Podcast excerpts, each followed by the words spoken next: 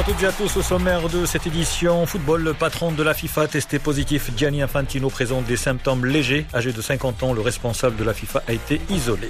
Soirée Ligue des Champions ce soir, la deuxième journée de la phase de poule. Le Real Madrid doit réagir en Allemagne après sa défaite face à Donetsk.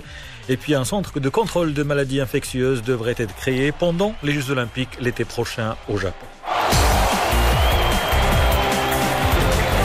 Le Mouloudia Doujda a décidé de stopper temporairement les entraînements. La reprise est prévue vendredi prochain. À la raison, plusieurs cas positifs détectés, joueurs, staff et autres responsables. Le Mouloudia vient d'engager Abdeslam Ouaddou comme nouvel entraîneur à la place de Abdelhak Ben Sheikha, parti au Difa d'Al Jadida, qu'il a déjà entraîné par le passé. Toujours au Maroc, le Wydad de Casablanca a envoyé une lettre de remerciement à Brahim Nakash, qui portait le brassard de capitaine ces six dernières saisons.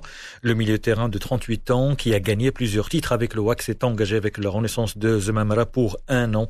Après l'élimination en demi-finale de la Ligue des Champions, le président du WAC a décidé de faire le grand ménage. Plusieurs joueurs, des cadres et des membres du staff médical ont été remerciés. Lui d'aide ou Abdeltif Noussaïr doit passer devant le conseil de discipline. L'arrière latéral a eu une altercation avec un employé de l'hôtel où le WAC séjournait en Égypte.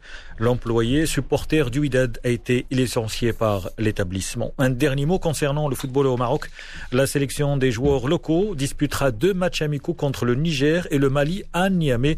Les rencontres sont programmées les 1er et 4 novembre. En Algérie, le championnat devrait démarrer comme prévu le 28 novembre prochain. Le patron de la Fédération algérienne a tenu à rappeler que la maladie est toujours là, qu'elle risque de frapper à nouveau, d'où la nécessité pour les différents acteurs de ne jamais baisser la garde et de continuer à rester vigilants.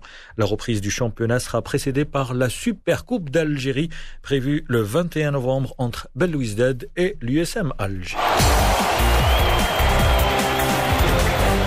Le président de la FIFA, Gianni Infantino, a été testé positif. Il présente des symptômes légers et restera en auto-isolement pour au moins 10 jours. L'information a été dévoilée cet après-midi par la FIFA, la Fédération internationale de football. La contamination du patron de l'instance internationale intervient en pleine flambée épidémique dans toute l'Europe, y compris en Suisse, qui avait été relativement épargné par la première vague, mais qui devrait renforcer dès demain mercredi ces mesures de restriction. La pandémie qui devrait et pourrait empêcher les retrouvailles entre Lionel Messi et Cristiano Ronaldo. Vous le savez, demain, la Juve affronte le Barça pour le compte de la deuxième journée de la Ligue des Champions. Et Cristiano Ronaldo est incertain. La star portugaise testée positive, eh bien, doit passer d'autres tests avant d'être euh, aligné par l'équipe italienne. Ce soir, donc, eh bien, plusieurs matchs au programme de cette deuxième journée de la Ligue des Champions, à commencer par le Real Madrid. Le Real qui joue gros face à l'équipe du Borussia Mönchengladbach en Allemagne. Gros parce que la formation espagnole a perdu lors de son premier match et défaite à domicile face à Chartier. Frédéric Hermel, notre consultant pour le football espagnol.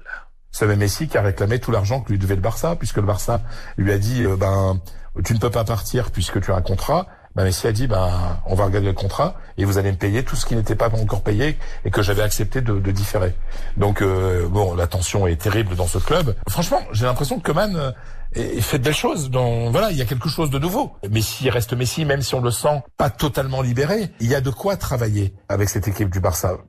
Mais euh, il y a aussi des problèmes quand on voit qu'un joueur qui a coûté 160 millions, qui coûte 35 millions de salaire tous les ans, et qui euh, était remplaçant l'autre jour en Ligue des Champions et qui n'a joué que 9 minutes alors que le match était quasiment joué lors du Classico, je parle d'Antoine Griezmann, on se dit qu'il y a des choix euh, qui n'ont pas été bien faits au niveau des dirigeants, et puis il y a au niveau personnel un choix de carrière totalement erroné. euh, de la part d'Antoine Griezmann, qui est en, train de gâcher ses plus belles années de footballeur.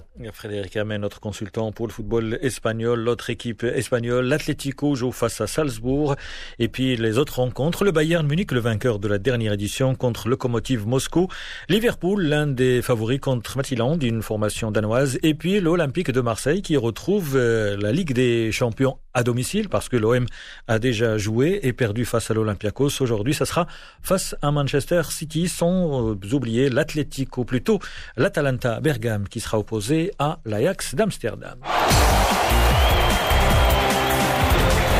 Les organisateurs des Jeux Olympiques de Tokyo 2021 envisagent de créer un centre de contrôle des maladies infectieuses pendant l'événement prévu du 23 juillet au 8 août.